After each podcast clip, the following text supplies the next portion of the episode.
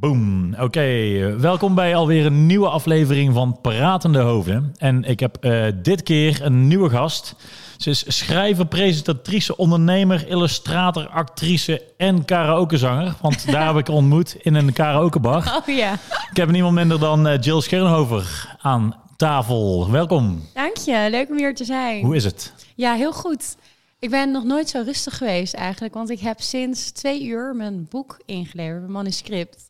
Je bent er al eh, heel lang mee bezig. Je hebt, ja. uh, je hebt al de cover naar mij gestuurd. Dat mogen we nog niet spoilen, maar nee. uh, ik heb hem al gezien. Ja, ja. Vertel eens even, wat, uh, wat gaat het allemaal inhouden? Nou, het boek is eigenlijk een verzameling van tips die ik zelf had willen weten toen ik twintig was. Of rond de twintig, ook jonger. En ik heb echt letterlijk mijn hele hart erin zitten. Dus het, wordt, het gaat van fashion tot dromen, tot spiritualiteit, tot horoscopen. En je kent me, ik, ben, ik heb altijd honderd ideeën in mijn hoofd. En echt alles zit hierin. Vet. Het is eigenlijk een hele, het is eigenlijk je hele carrière tot nu toe eigenlijk verwerkt in één boek. Ja, ja het, is een het is dus geen influencerboek. Dat denken heel veel mensen van, oh, er zijn er zoveel en dat zal weer zo'n influencerboek zijn. Maar het is echt het tegenovergestelde. Ik wil echt dat hier veel meer in staat dan alleen maar, hi, ik werd wakker en ik ontbeet uh, met een muffin en dit heb ik aan. En oh, het is ook toevallig gesponsord, weet je wel. Het is gewoon met content. Dat is de belangrijkste hoofdlijn van het boek. Precies. Nou, zullen we heel even teruggaan. Want je zegt inderdaad nu, je, je, je had het boek willen lezen als je uh, voor een twintiger was. Want je bent, uh, voor mij heb je 15, heb je voor eerst een agenda gemaakt. Ja. Dus je bent begonnen eigenlijk als boekenschrijver of illustrator, toch? Ja, beide. Inderdaad, daar ben ik eigenlijk mee begonnen. En toen ben ik om, op de een of andere manier in de televisiewereld beland. En daar ben ik heel dankbaar voor. Want daardoor heb ik natuurlijk een heel erg groot, uh, groot bereik, een groot publiek.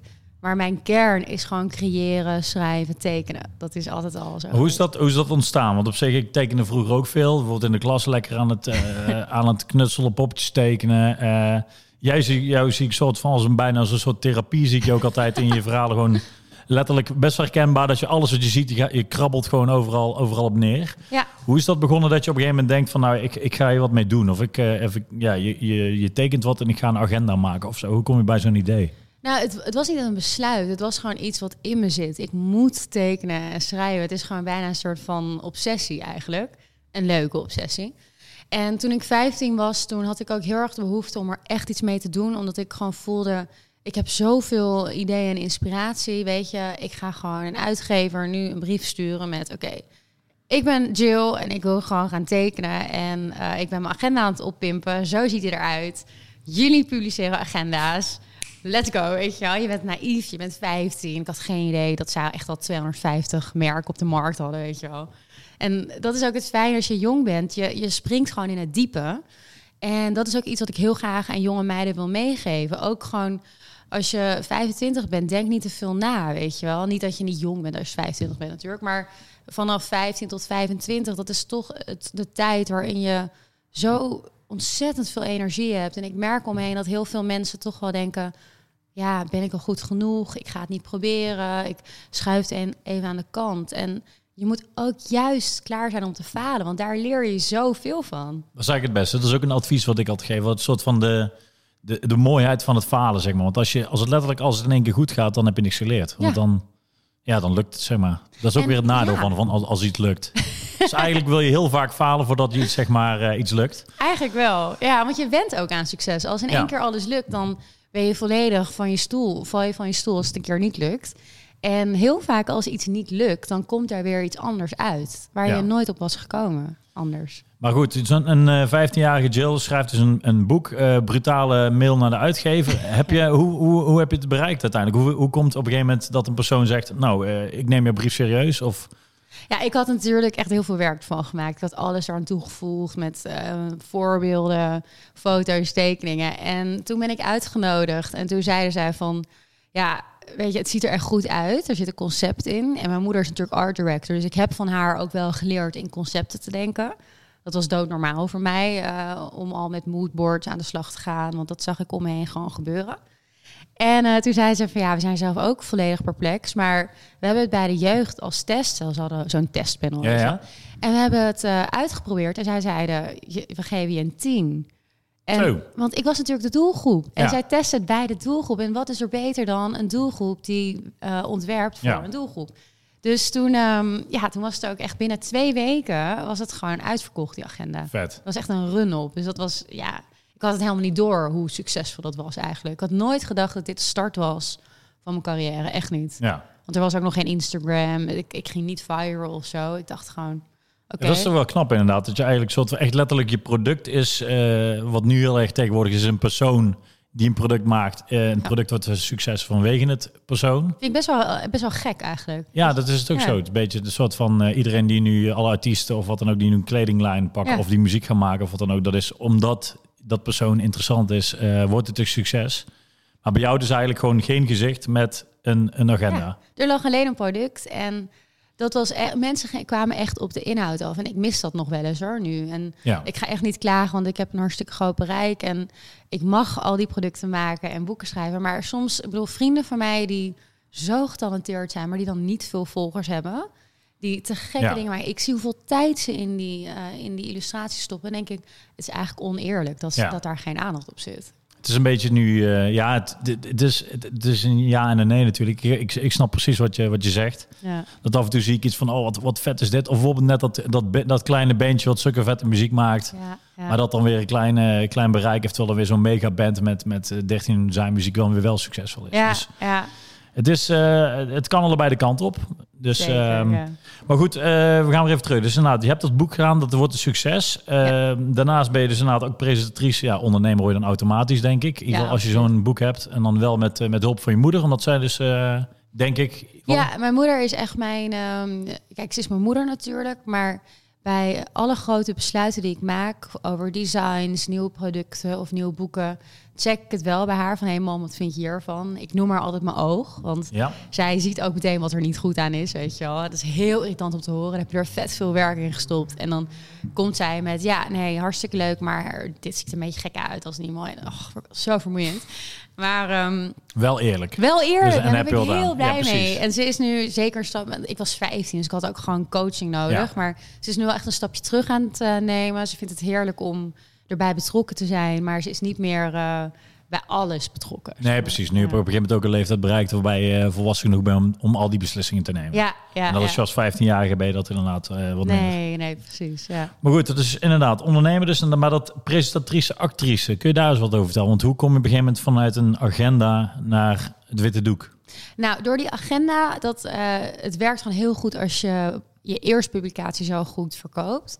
Dus alle deuren gingen open. Ik, echt, ik kon bij wijze van spreken zeggen, en dat deed ik ook, ik wil een knutselboek maken, want ik hield Ja. van knutselen toen. Ja hoor, ga maar. Bakboek, ja hoor, ga maar. Het, echt, het, het vloog allemaal eh, mijn pennen uit en de winkels stonden er ook om, eh, om ja, voor te springen. Ja, En zo is dat boek bij de eindredactrice terechtgekomen, die zelf kinderen had in die doelgroep. En die dacht, ja, dit is te gek. Ik ga er gewoon bellen.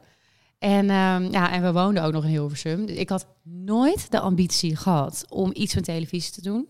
We konden letterlijk de mediatoren gewoon zien, weet je wel, Ja, als we ja. de straat uitreden. Maar ik had daar gewoon nooit gedacht dat ik daartussen zou passen. En ik pas er eerlijk gezegd ook niet helemaal tussen. Ik heb altijd het gevoel dat ik een soort eigen eilandje ben.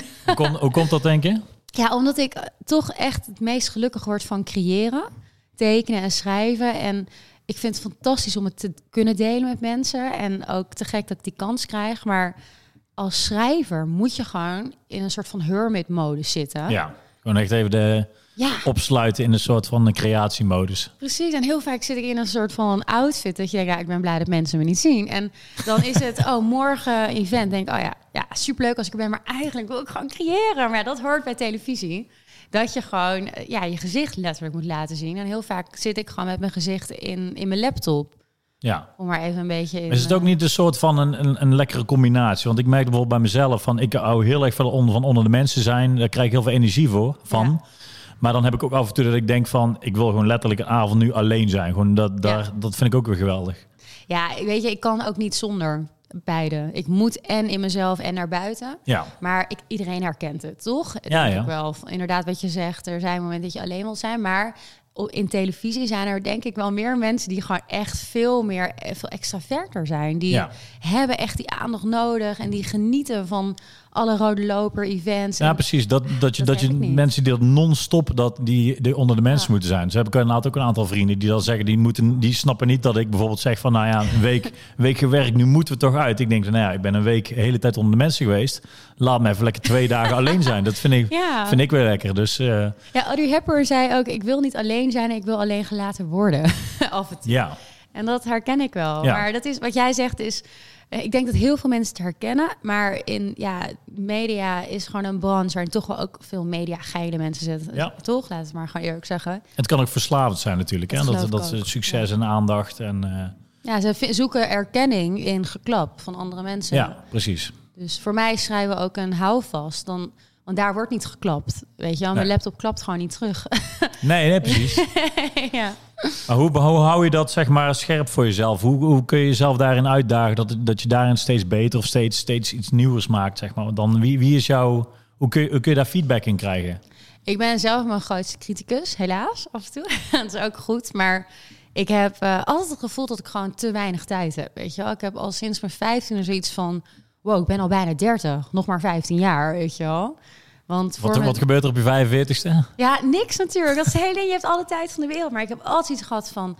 eh, dat is ook die werkmentaliteit die ik vanuit mijn familie heb meegekregen. De, de witkampjes noemen, noemen we ze altijd. En wat, eh, wat, waar staan zij voor? Maar gewoon keihard werken. Dat is echt ook gewoon niet zeuren en, en gewoon aan de slag. En geen eh, je mouwen opstropen en niet klagen. En, Ja, dat herken ik ook wel. Dat hebben we bij, de, bij de Monnees ook wel. Allemaal ondernemers en allemaal gaan, gaan, gaan. ja, jij bent uit Brabant ook, toch? Ook dat Dus nog eens. En helemaal eh hard knallen inderdaad.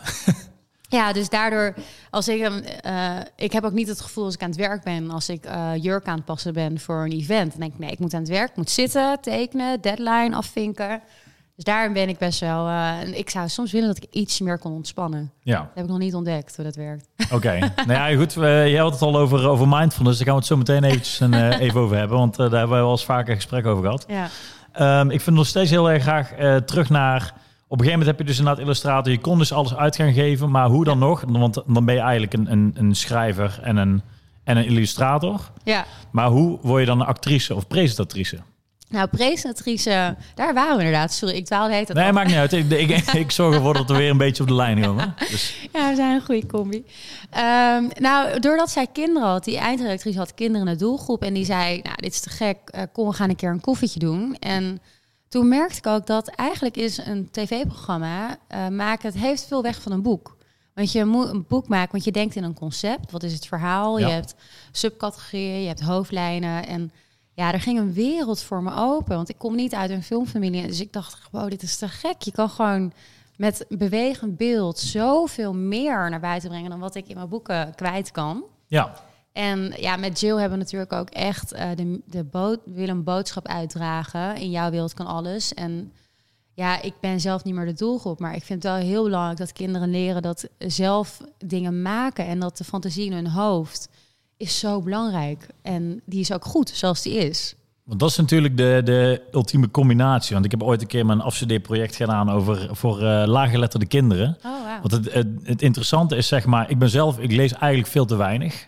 Maar ik, ik snap wel wat tof is aan lezen. Want bijvoorbeeld, eh, kijk, een film, dan zie je één product. Maar als ik Ja. jou een verhaal vertel en je moet er zelf je fantasie bij gaan verzinnen, dan krijg ik een totaal andere wereld dan jij. Terwijl we hetzelfde Absoluut. hebben gelezen. Ja, ja. Dus daarin is, snap ik dat boeken heel interessant zijn. Maar goed, de film, ja, dat vind ik zelf eh, leuker. Maar ehm, Ja, het is gewoon fascinerend. En eh, Jill is ook een manier om de families te bereiken waarin het gewoon niet zo lekker gaat. Weet je, ik ben opgegroeid met de vrijheid dat ik altijd mocht tekenen. En eh, een moeder die creatief is. Maar ik ontmoet ook tijdens meet and greet zoveel kinderen die gewoon.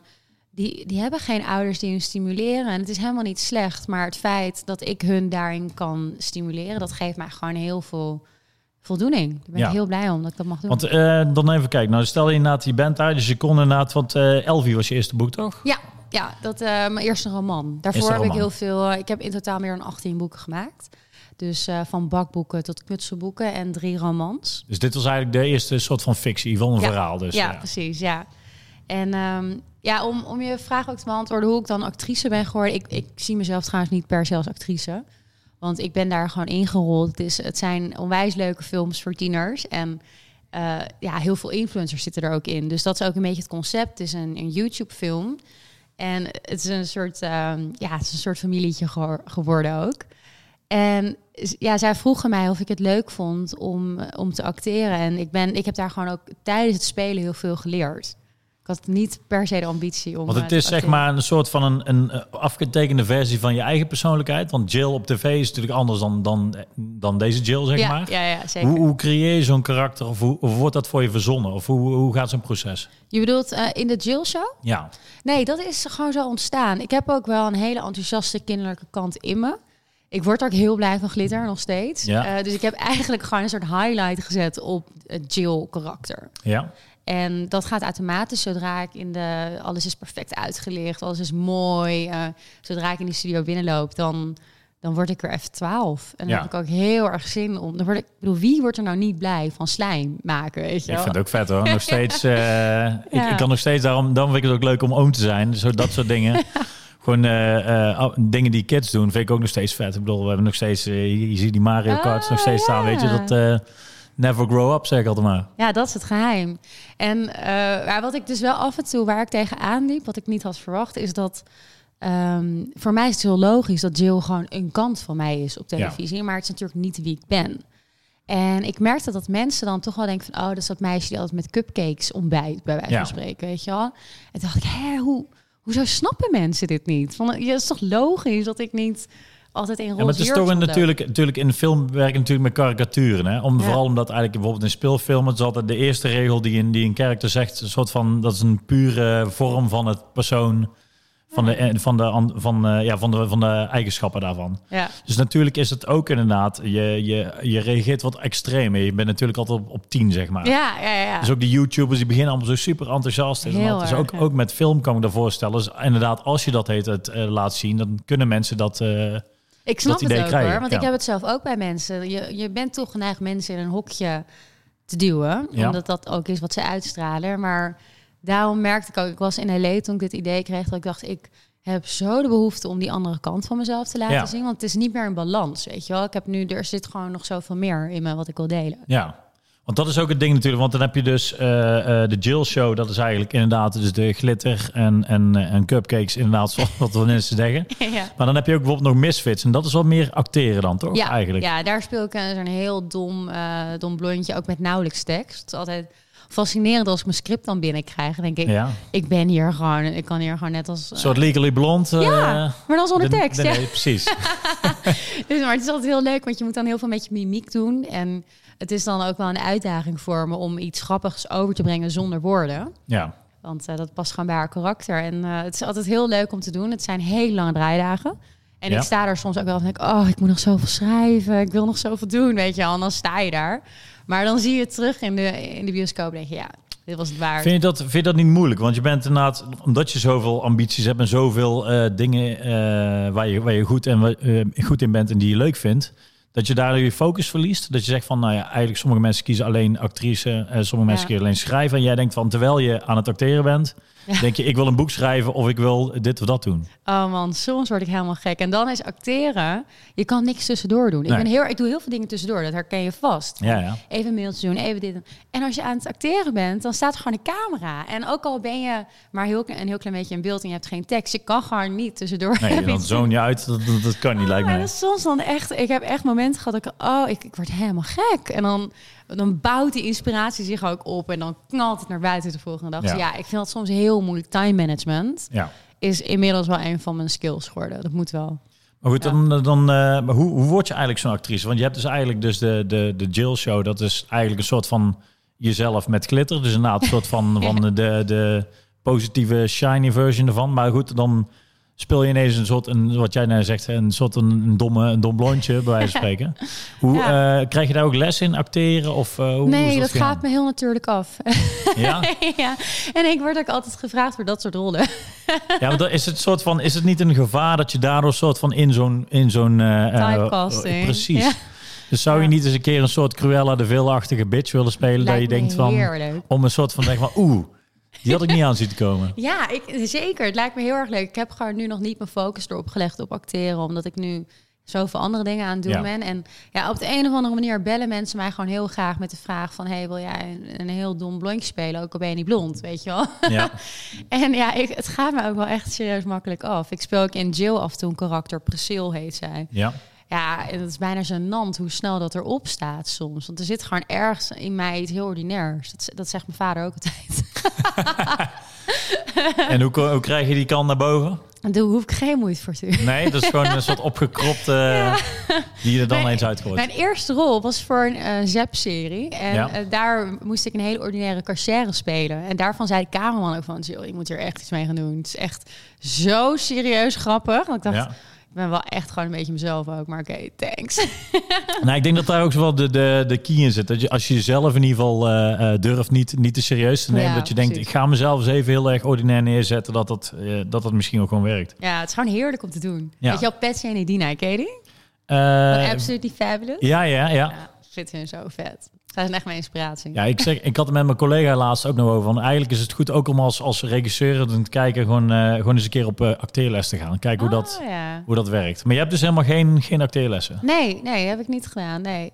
Maar Dus jij gewoon- letterlijk eh, de, gewoon learn by doing. Ja, ja dat is echt alles in mijn leven. Dus Maar goed, we zullen het even over de, de Nederlandse industrie, filmindustrie vind ik sowieso wel interessant. Want het is eigenlijk een, het is een heel klein wereldje. Ja. Heb jij eigenlijk met alle films en alle series bijna altijd met dezelfde cast te maken? Of hoe, hoe zit dat? ja, ja, wij zitten echt in het genre YouTube misfit. Daar is ook veel kritiek op, op dat genre. Van, Mhm. eh, ik, ik bedoel zeg maar YouTube influencer. Ja. Eh, omdat het is van ja, eh, zijn dat wel acteurs? Kunnen ze wel echt acteren? En ehm, ik, ik begrijp dat deels ook wel. Want ze worden inderdaad gevraagd voor hun volgers. Tegelijkertijd ben ik ook wel heel erg onder de indruk over van hoe goed ze acteren. Ja. En acteren is ja, of je nou een opleiding hebt gedaan of niet, je moet gewoon je tekst weten en je moet toch de timing voelen. En heel veel, ja, ik merk wel om me heen dat omdat zij zo vaak in de camera praten, hebben ze dat ook al echt ontwikkeld. Precies, ik denk natuurlijk ook, want wat natuurlijk altijd de, de, de, de, mening is over die, over die eh, influencers, van ja, het, is eigenlijk acteren. Het is altijd inderdaad een trucje van even de eerste sprong erin of hey, alles goed. Het is. Het is altijd op tien, zeg maar. En het is best moeilijk. Probeer het maar een keer. Ik bedoel, ik vind het. Ik ben nu langzaam een beetje aan het doen, ook voor een boek. Dat, dat meer mezelf laat zien in de Ja. camera. Ja, joh, ik vind echt, het gaat me niet altijd makkelijk. Nee, maar ik zou ook zeggen, stel je, iedereen heeft wel eens een down eh, avond. En ik denk, nou, tering, dan, dan eh, ik, ik hou heel erg van Snapchat stories. Vind ik wel leuk om lekker te delen. Maar dan af en toe denk ik ook van, tering, ik ben brak of ik heb geen zin om iets te posten. En dan post ik lekker niks. Maar als je dus inderdaad een influencer bent, moet je altijd ook dan nog zeggen van, hey, alles goed. Ja. Of je moet wel huilen, bijvoorbeeld. Dat, is ook, dat, dat werkt ook dat, goed. dat werkt ook mij, goed blijkbaar. Dus het is, het is allemaal, allemaal in extreem. Dus het is Ja. extreme, eh, het soort bijna bipolair eh, klinkt het Nou, bijna. ik ben ook serieus wel blij dat ik niet influ- dat ik geen influencer ben. Ik weet dat veel mensen me zo zien, maar thank God is dat niet hoe ik mijn geld verdien. Want ik zou, ik zou daar best wel een beetje paranoïde van Ja. worden. Want je bent afhankelijk van dat wat je deelt. En ja, ik ga niet janken op beeld of zo. Dat, Nee. Ook al misschien, het gaat volgens wel een keer gebeuren. Maar als ik daar van afhankelijk ben, ja, ik zou dat best wel moeilijk vinden. Ja. Maar goed, die is die eh, Nederlandse industrie. Er is inderdaad, ik heb er vaak altijd wel, eh, wel commentaar op, omdat het altijd, voor, voor, mij is het een soort eenheidsworst, omdat het altijd kleine teampjes zijn en het gaan inderdaad, er worden films gemaakt die werken en daarop wordt gekeken, zeg maar. Dus een Gooise vrouwen, eh, die influencerfilms, eigenlijk kijken van nou, wat dit werkt, om, of dit gaan we maken omdat het werkt. Ja. En dat, zo, worden na die influencerfilms gedaan. En daardoor zeg maar, ehm, ja, is er te weinig ruimte bijvoorbeeld voor echt voor nieuwe films, vind ik. Zoals in België doen ze dat bijvoorbeeld wel. België vind Ja. ik eh, altijd goede producties eh, droppen. En hoe, hoe zie jij dat met, met eh, de Nederlandse film? Vind jij dat er genoeg diversiteit is aan, aan, aan nieuwe, nieuwe producten? Nou, ik, ik moet je eerlijk zeggen, ik ben natuurlijk niet zo heel erg thuis in de fi- filmwereld als jij. Ik ben gewoon gevraagd voor dat genre en ik, het is voor mij een ontdekking. Ik vind het leuk en het lijkt me te gek om meer te doen. Maar ik denk, ik snap zeker wel wat je bedoelt. Er zijn wel ook goede namen als Sam de Jong en zo, weet je wel. Die maken naar mijn idee wel meer eh, films die echt, echt iets toevoegen. En die anders zijn dan andere. Maar Nederland is natuurlijk ook klein. Dus Ja, ik snap ook wel vanuit hun dat ze eh, gaan werken op wat, gaan kijken op wat werkt. Maar ik begrijp tegelijkertijd ook wel. Ja, België is ook klein bijvoorbeeld. Ja, nog kleiner. dat is nog kleiner. Nog ja, kleiner. ik snap. Ik ga er zo over nadenken, want ik heb daar me nog niet zo ingelezen als jij. Maar nu je het zegt, het is wel waar. Het is iedere keer wel iets van, nou, dit werkt. En je hebt ook heel veel films waarvan ik denk, hé, die heb ik gewoon een keer gezien. En die, die is dan gewoon nieuw, weet je Verliefd wel? op Ibiza Ja, 12. Ja, ja, precies. ja. Precies, ja. Ja, wij hebben natuurlijk één grote liefde, alle twee. Ja, ik, ik heb hem hier op een Oh, eh, berichtje. Ik wou, ik wou nog eigenlijk een berichtje naar, naar LA. Ik wou eigenlijk eerst naar Hollywood gaan. Ik zeg Oh, van, van heb, je, heb je dus de ambitie? Want je zegt inderdaad, je, je bent dus alles aan het doen. Eh, heb je al een soort stramien voor jezelf wat je, wat je gaat afturren? Van eerst, nou eerst, dus je hebt nou inderdaad weer boek af. Ja, Dus in je boek daarna acteren. Of heb je een soort stramien voor jezelf wat je gaat afturven? Het, het, het beruchte vijfjarenplan bedoel het, jij? beruchte vijfjarenplan. Mag ook tien jaren plan zijn. Tien jaar. Nou, mijn droom is dit boek natuurlijk uitbrengen en ook het eh, zelf naar buiten brengen. Dus Ja. ik zit er ook wel over te denken om misschien ook eh, talks te gaan doen. En ja, heel graag met jou een podcast opzetten. Ja, lijkt me sowieso tof. Lijkt me echt gek. Dus het, het uitdragen van een boek. En één stiekeme droom die ik heb is een boek maken. eh, en wat dan naar Engeland wordt vertaald. En dan eh, zou ik het heel vet vinden als dat wordt, wordt verfilmd. Mijn eerste boek is al verfilmd op de Nederlandse markt. En dat was te gek. En het was een hele jonge doelgroep. Maar ik zou het heel vet vinden om, eh, om ook een boek te schrijven voor een oudere doelgroep. En dat dan ook in beeld te, te vertalen. Want ik eh, vond het wel iets opvallend. Die had ik ook nog genoten. Dat van Nederland, eh, je boek is ook in Duitsland uitgekomen, toch? Ja, ja, zeker. En eh, Duitsland en Nederland worden altijd een beetje als dezelfde markt gezien. Dus dat is Ja, dat. boeken niet. Nee, dat is dat niet. Nee, nee, nee. Ze zeggen over Duitsland dat Duitsland altijd standaard vijf jaar achterloopt. Oké. En dat is ook wel zo. Ze zijn een stuk ouderwetser. Ja. En ik hou er wel van. Mijn vader komt uit Wenen, dus het is allemaal lekker degelijk. Maar als je in Nederland eh, een boek uitbrengt over iets eh, heel zweverig, stenen of zo, dan wacht vijf jaar voordat je dat in Duitsland gaat doen. Want mensen zijn er gewoon nog niet klaar voor daar. Oké. nou ja, goed. Als het hier een succes is, dan vijf jaar wachten, dan daar droppen. Precies. Ja. Maar goed, hoe zie je dan het grootste verschil van eh, als je een Nederlands boek hebt om naar de Engelse markt? Wat, wat, wat is het verschil tussen een succes worden in Nederland en in Engeland? Ja, er, in feite is voor mij een boek schrijven al succesvol zijn. Weet je wel? Of het nou ook als je een boek schrijft dat niet wordt uitgebracht. Je hebt het, het, is, het moeilijkste is het op papier krijgen. Dus dat is ook mijn tip naar mensen die een boek willen schrijven. Dat is gewoon echt het allermoeilijkste. En dan mag je echt trots op zijn als dat dat lukt.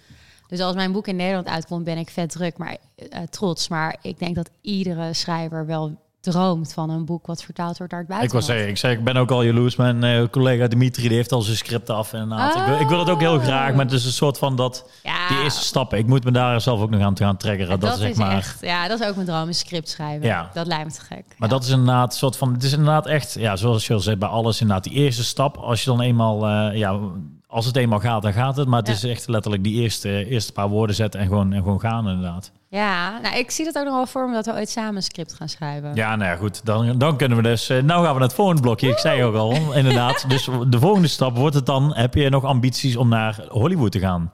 Ja. Als je zegt van Engeland is de volgende stap. Nou goed, dan heb je het al in het Engels. Dan is het gewoon een kwestie van. eh Ja, ik weet je, je moet ook maar op het goede idee komen. Dus dat heb ik nog niet. Maar als ik ooit een script zou kunnen schrijven wat door LA zou kunnen worden opgepakt. En als je in aanraking komt met de juiste mensen, ja, hoe vet is dat? Ik Ja. heb een grote liefde voor LA. Ik zou daar, als je zou zeggen, ik ga nu verhuizen, ik zou gaan. Ja? Ja.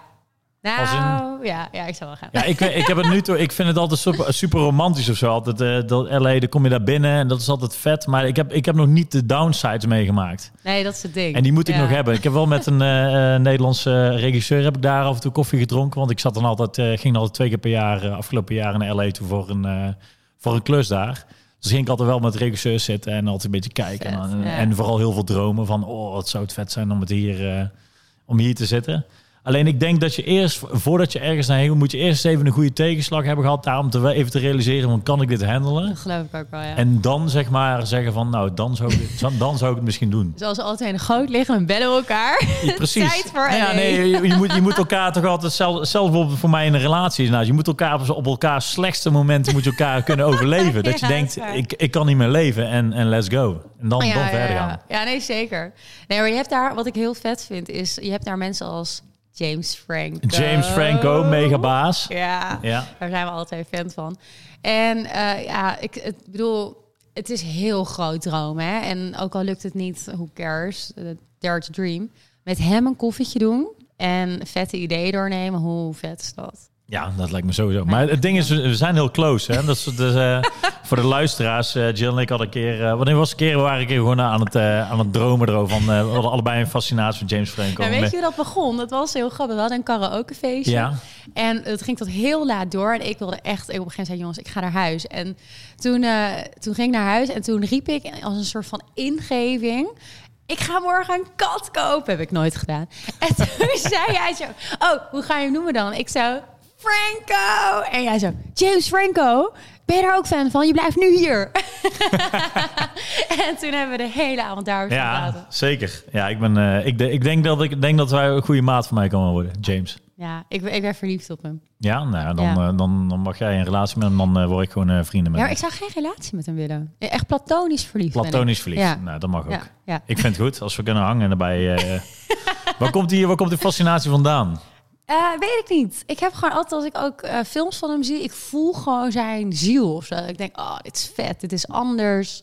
Of uh, een foto met interviews. Ik las een keer in een van zijn interviews en dat herkende ik zo enorm. Ja. Die zei, ik, ik, ga, ik slaap niet, ik heb te veel ideeën. Die, die ja. man slaapt drie uur per dag of zo. En toen dacht ik, ja, ik herken dat wel. Het is dat ik met mijn gezicht op televisie moet komen... dat ik die acht uur slaap nodig heb. Anders ja. dan ben ik een lijk. maar ik herken het wel. Ik denk, oh, het liefst zou ik gewoon de hele dag alleen maar gewoon creëren. Ja, maar dat hebben sommige, sommige acteurs... hebben gewoon een soort van hele fascinatie. Bijvoorbeeld Shia LaBeouf vind ik ook echt geweldig. want dat is een soort van... Een, een kunstenaar, dus een soort van een... Eindselganger in Hollywood of zo. Een soort van, je, je hebt natuurlijk die triple A-sterren... maar dit zijn soort van gasten die die hebben een passie voor acteren, ja. maar eigenlijk niet voor de hele Hollywood life. Dus die, die doen een eigen ding, zeg maar. Dus dan, dan letterlijk soort, het zijn echt gewoon kunstenaars die dan toevallig gewoon heel goed kunnen acteren. Dat is het. Het zijn kunstenaars. En ze, doen, ze maken ook geen concessies. En, uh, nee. ze doen niet nou ja, een compromis. Beetje net als, net als wat wij bijvoorbeeld ook doen als, als videoproductiebedrijf. Af en toe een commerciële hit om, om bijvoorbeeld even een grote knaak binnen te hangen. En daarna gewoon passieprojectjes. Ja, ja. Dus, dus dan heb je bijvoorbeeld een James Franco inderdaad, pak je een Spider-Man. Ja. Dat is dan zeg maar. dat eh, kan hij ook gewoon. Dat is gewoon even het geld pakken. En daarna maak je een disaster artist, omdat je dan dat gewoon vet vindt uh, om die film te maken. En hij is gewoon super getalenteerd. Ik heb altijd een, uh, een zwak voor echt getalenteerde mensen. En ik zou het echt in een ideale wereld zou iedereen die getalenteerd zijn ook net zo bekend zijn. Ja. Dat zou fantastisch hoe, hoe zou dat werken? Ik denk niet dat het gaat werken. Dat is het hele probleem. Want als je kijkt naar de geschiedenis, er zijn zoveel fantastische kunstenaars die het nooit hebben gemaakt. En dat is de, de treurige. Dat is, het hele, dat is het hele ding natuurlijk met sales. Omdat eigenlijk je kan met één talent is het gewoon heel moeilijk om, om uit te brengen. Bijvoorbeeld kijk naar een Vincent van Gogh, uh, ja. supergoeie, supergoeie schilder. Hij kreeg het niet verkocht. En laat dus als jij inderdaad de allerbeste persoon bent in je vak, maar als je het niet iemand hebt of jezelf kan verkopen, dan, ja, dat is het. dan kan iemand het zien. En tegelijkertijd denk ik ook hoe mooi is het als je een kunstenaar bent en je hebt die erkenning niet nodig. Dat je, en daar gaat het eigenlijk, is het allemaal ego, bekend willen zijn. Ja. En daar erkenning uit halen. Ik betrap mezelf er ook op dat als iets gewoon heel goed loopt, het doet toch wat met me. Eigenlijk is dat slecht.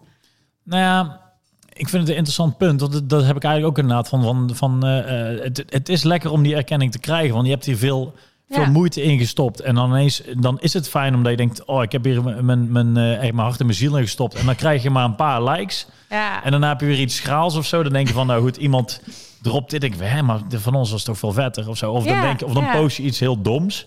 En dat krijgt dan meer erkenning dan dat je denkt van tering, dit was toch veel vetter. Stom hè? Ja, en, en eigenlijk zou je gewoon bij beide geen waarde eraan moeten hechten.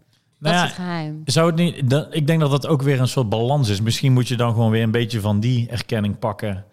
En dat dan invullen in hetgeen waar je dan minder erkenning voor krijgt. Ik denk dat die balans of zo is. Ik weet niet, want als ik bijvoorbeeld een foto online zet van mezelf, waar ik mhm. zelf op sta, en dan, ja, dan sta ik er goed op krijg ik daar heel veel likes op. En als ik iets van mijn werk online zet, minder. Omdat mensen dan mij willen zien. En dan denk ik, ah. Nou ja, ik, heb, ik ben niet eens bekend. En ik heb bijvoorbeeld al, bijvoorbeeld dan, uh, nou goed, laatst met, met mijn knieën is natuurlijk een soort van succesverhaal. Hey, er gesteld. Maar bijvoorbeeld een, een simpele selfie, of in ieder geval een vakantiefoto waar ik op sta, scoort ook wel verder dan, dan een video die ik heb gemaakt. of van oh, dingen. Ja. Dus het is uiteindelijk, ik denk dat zo de, het brein werkt of zo. Want je scrolt natuurlijk als een malle. En dan zie je eens hey, die ken ik. Ja. Oh, dan even lijken. Maar goed, als je inderdaad weer een, een video ziet of je ziet een, een krabbel op een, uh, ja. of je ziet een kunstwerk, denk je van, oh ja, goed, dat is allemaal, Gek, dat kan iedereen zijn. Dus ja. ik denk dat het gewoon een, misschien is het een combinatie van, van de hoeveelheid informatie die je binnenkrijgt en de, en de snelheid die je scrolt. En, ja. ja, en we moeten gewoon met z'n allen vanaf nu alleen maar dingen liken die echt vet zijn. Niet alleen maar oppervlakkige selfies. Ja, maar de, op zich, wat, wat vind je daarvan? Nou, want je hebt natuurlijk inderdaad de hele, hele social media is eigenlijk helemaal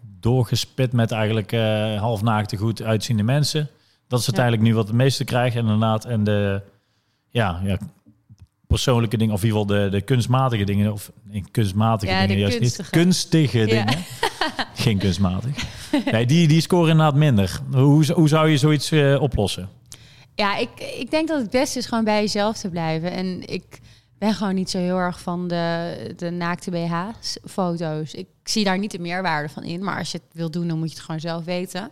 Maar ik denk ook, ik hoop het, dat er op een gegeven moment ook een soort nieuwe wave gaat komen van mensen. En die komt eraan, daarvan ben ik overtuigd, die inhoud willen. Ja. En, eh, want we zijn zo overladen oeh, met ja. allemaal best wel oppervlakkige dingetjes. Het kan toch niet anders dat mensen even content willen? Ja, Over content, ik heb chocola bij me. Die moeten we natuurlijk wel lekker. eten. Nou, kom maar ik, even op. ga hem, eh, ik ga hem openmaken. Top. maar ehm, ja, dus even na het acteurs inderdaad. Bijvoorbeeld, eh, ja, ik vind Shia LaBeouf ook echt een baas. Ja. James Franco sowieso. eh, we gaan ooit nog een keer een tv-programma maken, hebben we besloten. Ja, ik al, wordt het wel een cheap rip-off van wat er al was, toch? Ja, het maakt me allemaal niet uit. Hoe- Als hoe heette dat programma ook alweer? Eh, Welk programma bedoel je? Van... Ja, voor de, voor de, voor de luisteraars en kijkers, we hadden een idee dat we een soort van elk succes is si- six handshakes, zo heet toch? Oh ja, dat hadden we bedacht. Dat is heel En dat was dus eigenlijk dus dat we na het gewoon een, een persoon die wij interessant vinden, dat wij binnen zes handshakes Ja, daarheen kunnen. Maar goed, James Franco is nog maar één handshake away. Want ik heb ooit een keer eh, een van zijn PA's gesproken in, in, eh, in LA. Dus het kon inderdaad allemaal goed. Dan Dit faken we, de rest, gewoon lukken. faken we de rest wel een dit idee leggen we Maar het was dus, is, dit idee is dus al op tv geweest. Oh toch? nee. Ja, nee, dat was iets van met eh, Jeroen van Koningsbrugge, geloof ik. Of zo. Oh, oh, die Jeroen altijd. Ja. hè. altijd een stapje voor. Hey, dit is lekker. Heel lekker. Ik heb een eh, chocolade eh, sinaasappelachtige unit. Ja. En deze, ik, zei, ik vroeg specifiek als ze vroegen, wil je bonbons met drank? Zei ja, dat vindt hij vast lekker. Doe maar. Ik hou wel van een drankje. Nou, die zitten erin. Ja, je komt uit Ja. Brabant. Uiteraard, uiteraard. Goed, ehm, Los Angeles. Nou, dat gaan we nog goed doen. Dan gaan Mm. wij... ehm, we gaan een YouTube-serie maken ooit. En dan eh, gaat dat sowieso eh, goed komen. 100%. Ik wil even weer teruggaan naar het eh, punt inderdaad. Je, je staat op set, je hebt heet het heel veel dingen aan je hoofd. Ehm, time management heb je gemasterd. Mindfulness en rust. Daar hadden we, hebben we het ook al vaak over gehad. Hoe, eh, Ja. Dus zeg je, daar ben je nu mee bezig. Je Ja. hebt net je boek af, eh Teken Jezelf Mindful. Ja, maar die is al wel een tijdje af. Kleur jezelf Of mindful. kleur jezelf mindful. Dat is ontstaan uit de eerste dag dat corona begon. Toen had ik ook tijd en toen ging ik ehm, al mijn doodles, dat zijn tekeningen die je eh, maakt terwijl je aan het bellen bent of zo. Die had ik verzameld en daar heb ik een boek van gemaakt dat mensen tot rust kunnen komen tijdens het kleuren. En eh dat is al een tijdje uit, loopt ook heel goed. Dus dat is te gek dat mensen allemaal rustig worden van kleuren. Ik heb dat altijd tijdens het bellen. Dat ik gewoon... Ja, En, want ik zag jou laatst inderdaad op Instagram had je zo'n krant. En die gingen goud verven. En Ja. eh, ik dacht, dat is zo herkenbaar. Dus soort van, als ik dan in een gesprek zit, dan moet ik soort van... Dan ga je gewoon allemaal blokjes en vierkantjes en, en dat soort dingen. Een soort van, je maakt. Ja. je maakt motiefjes of zo. En je ziet ook aan je hoofd hoe het er aan toe gaat, weet je wel. Als er echt heel veel uitkomt en allemaal chaos, dan Kun je dat, je heb je dat kunnen analyseren? Ja. Van, ja? Zeker. Als, er, eh, als het heel veel krulletjes zijn en alles door elkaar, denk ik, oh ja, oké, het zit veel in mijn hoofd. En als ik heel erg in lijnen teken, dan heb ik het allemaal best wel gestructureerd. Oké. En ik heb nu een nieuw project. Ik ben een cursus aan het oppimpen op mijn socials. Dat is zo heerlijk om te doen. Hoe doe je dat? Nou, dan ga ik eh, tijdschrift, eh, voor de voorkant van een tijdschrift of een koffiebeker, of maakt niet uit. Die ga ik dan helemaal onderschilderen. En ik heb allemaal verfsoort in huis. Het is echt super chill om te doen. Vet. Ja. Klinkt bijna als een workshop eh, wat je zou kunnen doen. Ja, nou, nu je het zegt. Ik heb, ik heb het pas sinds een week Cashen. ontdekt. Boom. Meteen weer commercieel. Ja, ja. Als het straks zo mag, dan meteen, eh, meteen uitvoeren inderdaad. Ja. Nee, maar daar hoef ik geen geld voor. Ik vind het gewoon leuk om te laten zien wat voor dingen ik maak online. Ja, nee, dat is, eh, dat is zeker nice. Maar goed, eh, mindful. Heb je af en toe... ik had het vorige keer met, met Jobke erover. Van, bij mezelf, als ik bijvoorbeeld heel veel aan het reizen was... en heel veel toffe dingen aan het doen ben... en, en ja, wel ook succes haalde inderdaad... dat, het je, dat je, je zei het straks al, het, het gaat wennen. Ja. Op een gegeven moment, hoe kom jij eh, op een moment tot rust... dat je dat even dat kan verwerken? Dat je denkt, nou, het is een sneltrein, het gaat allemaal lekker, alles gaat goed. En op een gegeven moment... eh, zwakt dat af of zo. Omdat het allemaal zo goed gaat, dan geniet je minder of dan is het minder, ben je minder bewust van het succes. Op een gegeven moment, hoe kom jij tot dat rustpunt dat je denkt, boem, wat hebben we nou de afgelopen weken gedaan? Nou, ik vind het heel moeilijk om dat te doen. En ik heb ehm, bij mezelf ook wel gemerkt dat ik het ook echt moest leren. Ik moest leren om te zeggen, oké, ja, je moet nog 87.000 dingen op je to-do-list doen. Maar het is nu tien uur s'avonds. Je gaat gewoon lekker in bed liggen, weet je wel. Jezelf forceren Ja. om, om, om rust te nemen. Ik moest het echt bij mezelf erin knallen. En ik heb nog steeds heel erg de, de, de neiging om te zeggen... ja, ja, oké, maar eerst gaan we dit, eerst gaan we dat. En zelfs als ik in bad zit, dan ga ik eh, nadenken over ideeën. En aan de ene kant is het goed, aan de, ene, aan de andere kant heb ik ook echt gemerkt... je bent efficiënter, je bent scherper... Als je jezelf gewoon even 10 minuten ground of even gaat mediteren, dan ga je koken. Ik heb laatst een heel lekker pasta recept ontdekt. Daar ben ik dan 40 minuten helemaal rustig mee bezig. En ik, je ziet dingen meer in perspectief. Ja. Het is allemaal ook niet zo heftig. Als je forceren, even de, de, de rust forceren inderdaad. Ja, En wat zijn jouw ultieme dingen, zeg maar, waar jij, waar jij dan zeg maar even kan zonen? Want ik noem het altijd echt zonen, want normaal Ja. zeg maar heb je, je hebt rusten, maar dan heb je, als je rust, dan ben je nog steeds over dingen aan het nadenken. Dus dan ben je eigenlijk niet actief, maar dan Nee, denk je er wel na. Maar je hebt ook op een gegeven moment dat je letterlijk met iets bezig je bent. moet iets doen. Voor mij is dat Ja. bijvoorbeeld eh, eh, videogames en, en muziekconcerten. Dat ik dan echt eventjes Oh ja? woep weg ben en dan kan ik alleen maar daarna luisteren. Dan ben ik ook echt daarmee bezig. Dat kan ik echt niet. Daarom, ik was altijd, ik ga altijd best wel vaak één keer per week naar Paradiso, zeg maar. Gewoon dan, eh, Dan ga je gewoon luisteren. gewoon muziek, ja, gewoon naar ja, ik concerten. moet nog zoveel leren. Nee, ik kan een podcast kan ik ook alleen maar luisteren als ik iets aan het doen ben. Dat heb ik van mijn moeder. En die, Dus je kan ook niet, je kan niet Nee. stilzitten op een bank. Nee, dan, ik eh, zou ook niet hoe mensen dat doen. nee. Oh, hi. Lieve meisjes. langs. Nee, ik... ehm, niet zomaar meisjes, gewoon mensen die Ja, we kennen. ja, Want oh, ik, Nee, precies. Ik zei, daarom zitten, daarom zitten we ook hier in een... Ja. eh, voor degenen die niet eh, die dit op Spotify of Apple eh, luisteren. Zit hier in een glazen, glazen studio. Dus eh ja, lopen al mensen voorbij. ja, heel schattig. Nee, eh, maar ik kan dus ook alleen om... Dat is ook mijn manier van ontspannen dan meteen. Een podcast luisteren terwijl ik aan het koken ben. Dan voor mijn gevoel doe ik iets nuttigs. of eh, als ik... ik koken is echt een belangrijk rustmomentje voor me. En ik heb als regel... En daar hou ik me heel streng aan dat ik bij het ontbijt niet mijn telefoon check. En ook niet Ah. daarvoor. Dus dan ga ik mijn oatmeal maken en dan ga ik de krant lezen. En ik probeer, en dan moet ik ook het artikel uitlezen van mezelf. Want Ja. ik heb nogal de neiging om, het- om het dan half te lezen. Dus dat zijn dingen die, eh, die me tot rust maken. En eh, als ik aan het filmen ben voor mijn tekeningen, dat is een goede truc, moet ik mijn telefoon uit hebben. Want anders gaan mensen me bellen en dan is mijn video kapot. Ja. Ik, Ja. Ik, ik betrap mezelf daar eigenlijk op. Als ik bijvoorbeeld, ik heb dat laatst in het weekend, dan schrok ik weer. Dan was ik om acht uur had ik de wekker gezet. Ja. En dan ga ik mijn telefoon kijken. En dan is het letterlijk anderhalf uur later, voordat ik er pas af heb Ah. anderhalf uur Ik dacht, tering. Dat is lang hoor. Dat is echt heel lang. Ja. Het Eigenlijk, dus ik heb dat nu ook gewoon gedaan. Ik heb nu wel zo'n eh, zo'n slaapmuziekje in, maar voor de rest gewoon alles uit eigenlijk. Ja. Echt. En dan eh, meteen de douche in. En als ik hem daarna weg ben, dan moet ik toch weg. En dan pas mijn telefoon checken. Dat is heel goed. Ja, en mediteren. Dat heb ik sinds Ja, hoe doe je dat dus? Want inderdaad, dat, dat eh, wou ik nog vragen. Nou, van, van, je hebt zoveel manieren. Wat, wat is een manier... Ja, ik tik gewoon in YouTube. Ik ben nog helemaal niet zo advanced, maar het werkt voor mij heel goed. Ik tik in YouTube eh, rustgevende meditatie en dan ga ik eh tien minuutjes liggen en luisteren. Wat en je voel je, hebt dan? ook eh my headset. Ja, ik vind mediteren heel lekker. Het is even, je zet je hoofd uit en je, ik doe altijd wel een guided meditatie. Ja, Want dan word je daarin meegenomen en dan kan je echt op hele andere plekken komen. En dan lig ik echt soms in een bos of zo in de nowhere. vet. Het is zo chill. ja ik, ben, ik ben daar nog steeds niet echt in. Ik heb wel mindfulness, als in een soort van dat je je lichaam weer eventjes eh, eh, soort van reset. Ja, Dat je er weer even denkt, vooral omdat ik zeg maar toen, toen veel aan het reizen was, dat ik dacht van, waar ben ik nou? En, en dat ik niet realiseerde waar ik dan was. En dan was ik op een gegeven moment Ah, in een hele vette plek en dan was ik niet zo onder de indruk. Ik dacht van, ja, van genieten. zag je mensen op een gegeven moment, oh, dit is zo vet. Ik zei, ja, ja, het is wel leuk. Maar dan, soort van, dan, dan voel ik me bijna schuldig dat, het, dat ik niet zo enthousiast ben Ja. dan dat ik eigenlijk zou moeten zijn. Dat is zonde. Want, ja, nee, precies. En dat kan je met meditatie wel bereiken. Dus daarom wilde ik inderdaad, bent. precies Ja. daarom een soort van, nu een soort van trucjes hebben om in dat moment te zijn. Dat je denkt, oh, dit is een vet moment, maar ik merk dat ik nog niet zo onder indruk ben. Even resetten, even mijn voeten, mijn tenen, en dan, Ja. oh ja, we zijn er. Ja, even bij je kern, die zit hier ergens. En eh, al, het helpt gewoon om op lichaamsdelen te focussen. Van even op je handen focussen, op hier, bij je maag. En dan, ja, ik weet, het is iets magisch, vind ik Ja, wel. precies. Want oh, daarover praten. Want je hebt natuurlijk. eh, het, is, het, is geen, eh, het is geen echte science wat het is.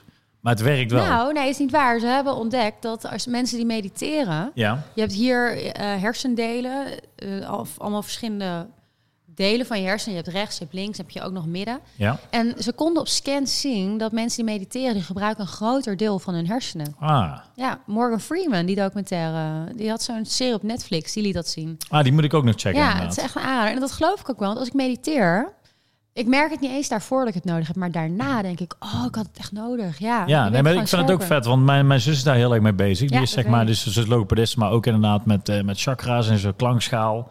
En ook toen in mijn herstel, ik dacht van, nou goed, eh, was ik met haar aan het bellen of dan was ze weer dingen aan het toepassen. En ik dacht van, nou ja, why not? En eh, ja, voor het, voor, het, eh, voor het ergste geld, als het, als het bij wijze van spreken niet zou werken, heb je toch gewoon een gezellig contact gehad. En als het wel werkt, dan, dan is het plus. Dus Ik vind het zo mooi dat je dat zegt. Dit is echt zo het bewijs van de nieuwe generatie die hiervoor open staat. Zeker bij mannen. Mijn broertje is net als jij, die vindt het gewoon interessant. En ja, die is helemaal niet zweverig. Maar als je één generatie teruggaat naar onze vaders, ja. Ja, dit moest je niet, daar moet je nog steeds niet mee aankomen met een, een kristal of een. eh, Nee, nou ja, goed. Ik heb ook, Ja. ik heb ook nog zo'n eh, zo'n eh, zo'n maansteen gehad die dan inderdaad Ja. in de, in de, in de, in de, in de, zo- in de- op met volle maan buiten moest leggen onder een schaaltje en dat soort dingen. Doe je dat ook, En ik, ik heb dat toen ook gedaan, inderdaad, met Heel mijn, eh, ja. met mijn herstel. En, en haar, haar zoon doet dat ook, inderdaad. Dat is wel grappig. Leuk dat. Dus het ding is, het is ook van, het kost geen moeite. Als het, als het niet zou werken, nou ja, goed, dan is het ook Ja. geen big deal. Als het wel werkt, nou ja, goed, dan is het alleen maar mooi meegenomen. ja. Dus het is gewoon, het is gewoon een leuk ding, weet je. Dus je kan het niet... eh, ja, het is, het is niet wetenschap bij wijze van spreken te weten. Maar goed, eh, het, is, het, is een, het is sowieso een leuk idee. En als het werkt, dan werkt het. Precies, ja. Ja. Vind ik ook. Ehm, we gaan inderdaad even terugkomen naar... ehm, ja, mindfulness, spiritualiteit hebben we gehad. Eh, je zoveel ambities. Heb je nog... Heb je nog ruimte en tijd, of maak je nog ruimte en tijd voor daarbuiten nog nieuwe hobby's? Oh, wauw. Ehm, nee, want ik heb alles eh, wat mijn hobby is wel echt omge omgeturnd naar werk. Ja. Eigenlijk, maar leuk natuurlijk. Dus even te kijken.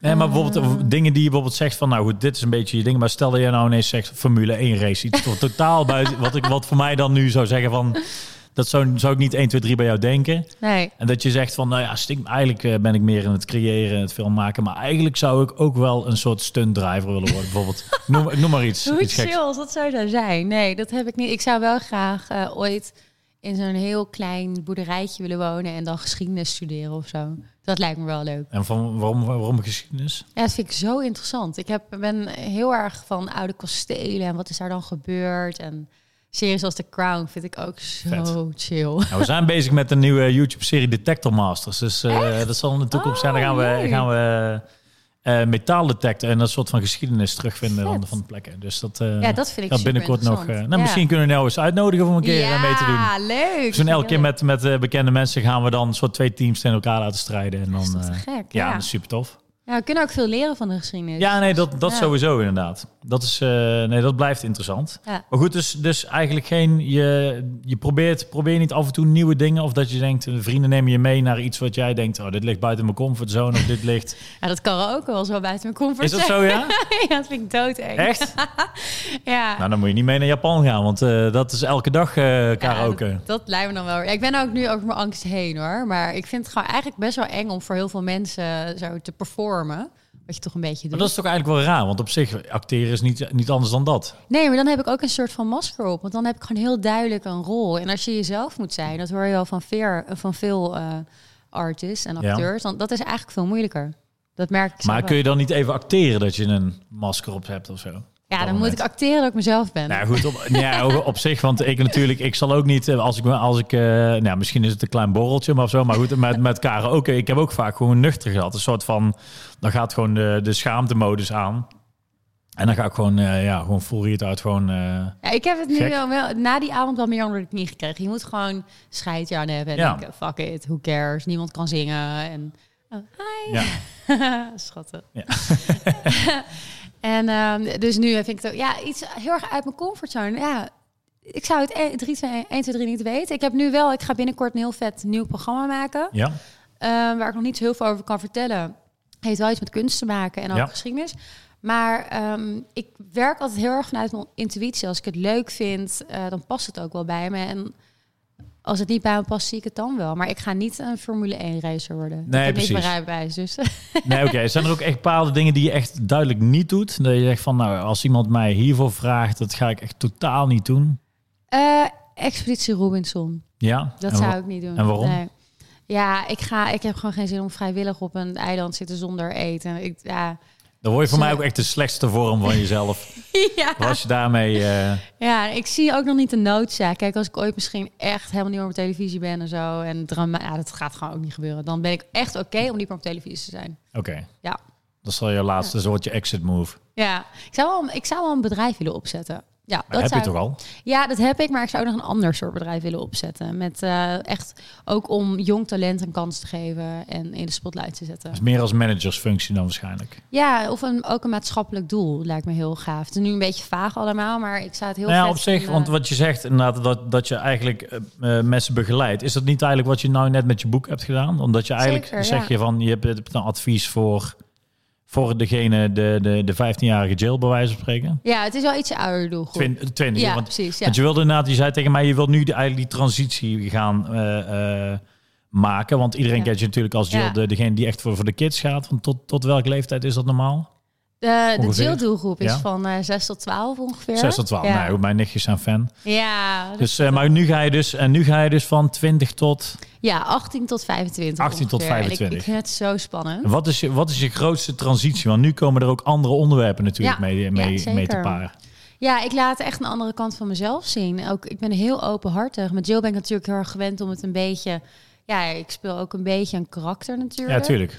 En nu ja, word ik ook echt wel gedwongen door als je ehm, gevoelig onderwerp bespreekt. Je komt er niet mee weg als je niet iets aan jezelf ook Nee. meegeeft. En dat vond ik moeilijker dan ik dacht eigenlijk. Dat ik Wat, ook- wat, was de, wat was het moeilijkste? Nou, ehm, in ieder hoofdstuk zit wel iets van, heel, van mezelf wat ik nog nooit heb gedeeld. Een van de dingen is bij het zelfliefde hoofdstuk, dat is een groot hoofdstuk, dat ik merkte, ik had het helemaal uitgeschreven, maar toen kreeg ik ook terug van mijn editor zo van, dat ze zei van ja, ik mis toch nog iets van jou. Heb jij niet een keer iets meegemaakt wat je moeilijk vond of een tegenslag? Dacht, oh, ik ben helemaal niet gewend om daarover te praten. En toen uiteindelijk heb ik ervoor gekozen om toch ook over. eh, ik, heb, ik had vroeger veel op hele foute mannen. En- Wat voor, vertel eens even. nou, ik ben op mijn, eh, op mijn zestiende werd ik verliefd op een hele foute pro- pro- mu- muziekproducer. En ik, dat heeft ook echt best wel invloed op me gehad, omdat ik daardoor ook op de mannen die daarna kwamen, die hadden altijd wel een beetje iets weg van. Ja, het is toch, wat is het toch met, eh, met eh, vrouwen die op bad boys vallen? ik, ja nou dat, dat probeer ik dat dus is ook het, in dat eh, hoofdstuk. Te, ja. dat, dat ga ik ook in dat hoofdstuk. ik, zie dat, ik hoor dat heel vaak. En echt Ja. gewoon een soort van, eh, soort van moeilijke... Ik denk, dat je denkt, van als man denkt van, hoe kan dat nou? Nou, een van de redenen is natuurlijk ook een gebrek aan zelfliefde. En daar ga ik heel erg diep op in in mijn boek. Want ehm, zo zijn er nog een paar andere voorbeelden die ook ietsje dieper zijn dan deze. Maar de kern is gewoon dat als jij van jezelf houdt, dan laat je het ook, dan, overkomt het je ook niet omdat je dan veel meer op je streep staat en Ja. veel minder wilt pleasen. En het is ook een beetje die onzekerheid. Dat je op een gegeven moment je eigen eh, punten opzij zet om maar dat te behalen. Dus Ja. je denkt, oh, ik, ik wil zo graag dat persoon, bij wijze van spreken, pleasen. Ja. Dat je daar je eigen waardes voor, zeg maar, eh, eh, wegzet. Ja, en je merkt gewoon dat vrouwen best wel de neiging hebben om te zorgen. En terwijl eigenlijk zouden wij moeten kijken van, vinden wij hem leuk? En het antwoord Ja. is vaak nee. Want zo leuk zijn ze niet. En zo interessant. En Maar zo. waar komt, dat, waar komt dat vandaan? Is het denk je alleen onzekerheid? Of waar komt dat, zeg maar, dat, dat, dat beeld vandaan? Dat, dat je soort van moet, moet eh, eh, ja, een soort van shinen met, oh, deze guy die hoort bij mij. En dat is een soort trophy of zo. Ik weet niet of, het, of ze zo denken hoor. Ik denk meer dat het eh, vaak zijn vrouwen best wel onzeker. Ehm, en is het allemaal terug te voeren naar zelfliefde? Vinden ze zich ja, goed genoeg, zeg maar? En eh, de man die hen dan aandacht geeft, ja, die eh, geeft hun dan het gevoel dat ze bijzonder zijn. Maar als En- er weer te veel aandacht komt, dan, ja, dan is het ook weer niet interessant. Nee, dus er moet die balans weer... er, er zit een balans in, ja. maar dat is weer vanuit de mannenkant. En vanuit de vrouwenkant is het zo dat eigenlijk moet je jezelf die liefde geven Ja. die je aan hem geeft. En jezelf bijzonder vinden en zelf zien hoe geweldig je bent. Want dan trek je ook mannen aan die jou niet aanvullen omdat je iets mist. Of niet eh, opvullen omdat je iets mist, maar juist aanvullen. Aanvullen, precies. Ja, dat zeg ik ja. ook altijd. Aan zelf, je wil die 100% met jezelf zijn en daarboven gaan. En niet Ja. met z'n tweeën, maar 100% inderdaad. Precies, ja. En ik geef ook heel veel tips over wat is nou zelfliefde, hoe bereik je het? Want ja, het is heel makkelijk om te zeggen eh, zelfliefde, ik hou van mezelf. Maar wat is het nou echt? Ja. En hoe kom je daar? Ja, ik denk dat dat, eh, ik, ik denk dat dat een, wel echt een struggle is tot, tot aan je dood bijna. Want ja. ik heb het af en toe ook nog wel eens die momenten deed dat je denkt van tering gaat wel hartstikke lekker. Waarom ben je nu ineens onzeker? Of waarom twijfel je nu ineens aan jezelf? Of waarom ben je nu eh, eh, even niet, niet blij met je uiterlijk en dan de volgende dag weer wel? Waarom is dat zo variabel, zeg maar? Dat je Ja. dat ook erkent en dat je weet van ja goed, het komt wel goed of zo. Het hoort er ook bij. Ja, en Ja. Die, die zelfverzekerdheid. Die, wij vrouwen zijn natuurlijk nu Ik bedoel, mijn oma moest nog haar baan opgeven toen ze zwanger werd. Ja. Dus het is allemaal nog niet zo lang geleden. Mijn moeder heeft altijd fulltime gewerkt en uh, maar ook het hele gezin uh, onderhouden en uh, het, het huishouden liep door haar moeder. Dus we zijn eigenlijk pas de derde generatie van vrouwen, of nou, misschien nu de vierde, die um, zoveel hebben mogen leren van de vrouwen voor ons. En nu moeten, moeten we denk ik leren van oké, we kunnen alles, maar ja. laten we nou eerst eens bij onszelf beginnen. Ja. En niet constant iedereen willen pleasen. Ja. ja. ja ik denk dat het interessant is. Is het boek inderdaad, dus ja, je, je, je geeft dus eigenlijk tips. Laat jezelf ook op een, op een slechtere kant zien. Want natuurlijk eigenlijk, ja, dit klinkt heel moeilijk, maar van soort van je, je, je zwaktes of dat je denkt van, nou ja, dit, dit is niet leuk aan mezelf en ik, ik weet dit of ik weet het niet. Ja, heel schattig. Twee kindjes die nu heel erg aan het kijken zijn. uh, ja, zeker. Ik zit even te kijken of ik een concreet voorbeeld kan geven. Want het is, dat lijkt me natuurlijk ook moeilijk. Dat bedoel dat je jezelf van binnen erkent van nou, dit is mijn zwakke eigenschap, maar dat je hem ook open en bloot legt, zeg maar. Ja, nou, ik heb sowieso heel veel moet, ben heel veel gevallen en ben heel vaak opgestaan. Dat is natuurlijk niet de kant die je in de, in de spotlight wilt zetten. Uh, op het gebied van mode. Daar zit ook een groot hoofdstuk over in. Hoe vind je nou je eigen stijl? En dat heeft ook heel veel met je persoonlijkheid te maken. Wie wil je zijn? Wie, wat is de persoon die je wilt uitstralen? Ja. En ik heb heel lang uh, me niet gekleed zoals ik echt was. Ik heb vaak een, deed ik juist heel veel overdreven kleding aan om, om maar een persoon te zijn die ik eigenlijk niet was. Dus daar, uh, daar zit ook veel onzekerheid achter. En die bespreek ik ook wel in het boek. En wat nog meer. Uh, ja, jeetje, het is moeilijk. Om ja, het is wel moeilijk. Moet ik eigenlijk nog kunnen komen met mijn boek? Dan heb ik het gewoon iets meer Want het ding is natuurlijk ook van... Je hebt natuurlijk ook met agents en, en salesmensen te maken... dat je zegt van, oh Jill, als je nu hierover praat... dan weet ik niet of, of dit nou in clash komt met de Jill op tv, zeg maar. Als jij nou oh, ineens nee, daar heb ik nog niet over nagedacht. Stel dat jij bijvoorbeeld ja. zegt over, mijn, over jaloezie... of bijvoorbeeld over het punt uh, uh, dronkenschap of over seksualiteit... en je denkt van, nou, nu ga je over de, nu ga je over de boog... en dat kunnen we niet handelen. Hoe, hoe ja. zit dat? Ben je wel compleet vrijgelaten in wat je ja, doet? Ik ben wel compleet vrij. Ja, zeker. Ik heb natuurlijk, ik moet wel even aankondigen als ik een boek ga maken. Ja. Vinden ze wel fijn, maar ja, ik, ik ben ook, ik ben een vrije persoon, dus ik kan doen wat ik wil. En dat gevoel heb ik ook heel sterk. Dat is wel lekker. Dus ja. in ieder geval dat je wel gewoon kan kijken. En dat, ik denk dat het ook wel zijn, zijn, zijn, de sterkte is dat je juist die verschillende aspecten beheerst. Ja. Stel dat je zegt, nou goed, uh, dit zal niet meer werken. Nou, dan kun je nog dat doen en dan kun je nog uh, die, die andere, andere dingen doen. Ja, ja, zeker. Nee, ja, ik ga, het, ik ga het boek ook zeker opzoeken. Er zitten ook een paar hoofdstukken in die ik nog niet heb gecheckt met de mensen over wie ze gaan. Dus en daar zit wel echt absoluut een heel persoonlijk verhaal. Maar dat ga ik nu nog niet delen, omdat ik niet zeker. Dat vind ik wel belangrijk dat zij weten dat het ja. komt.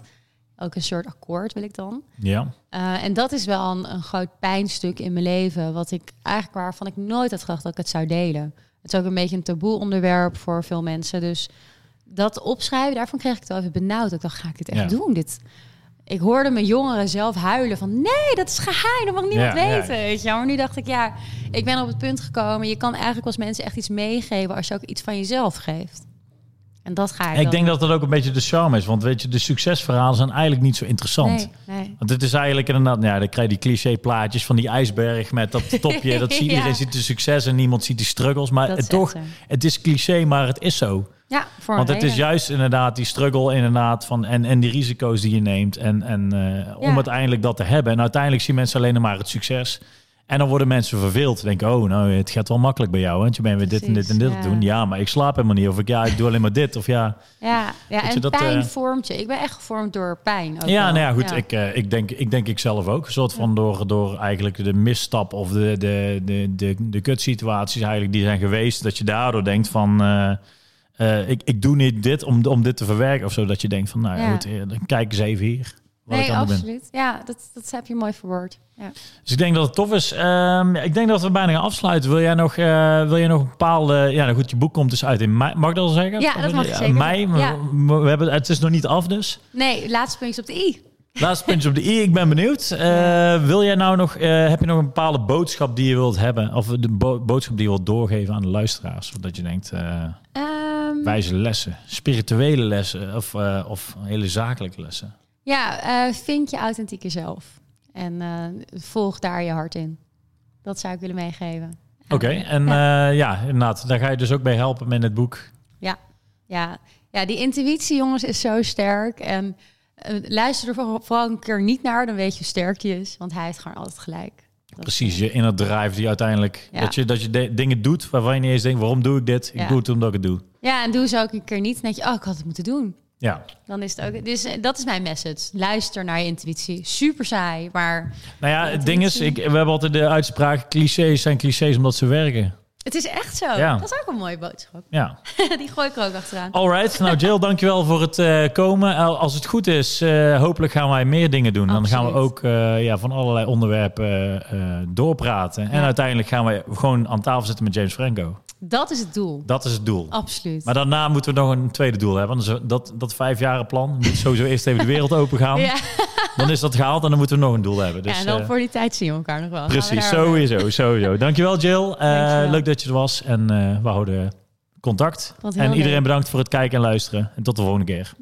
Doei doei.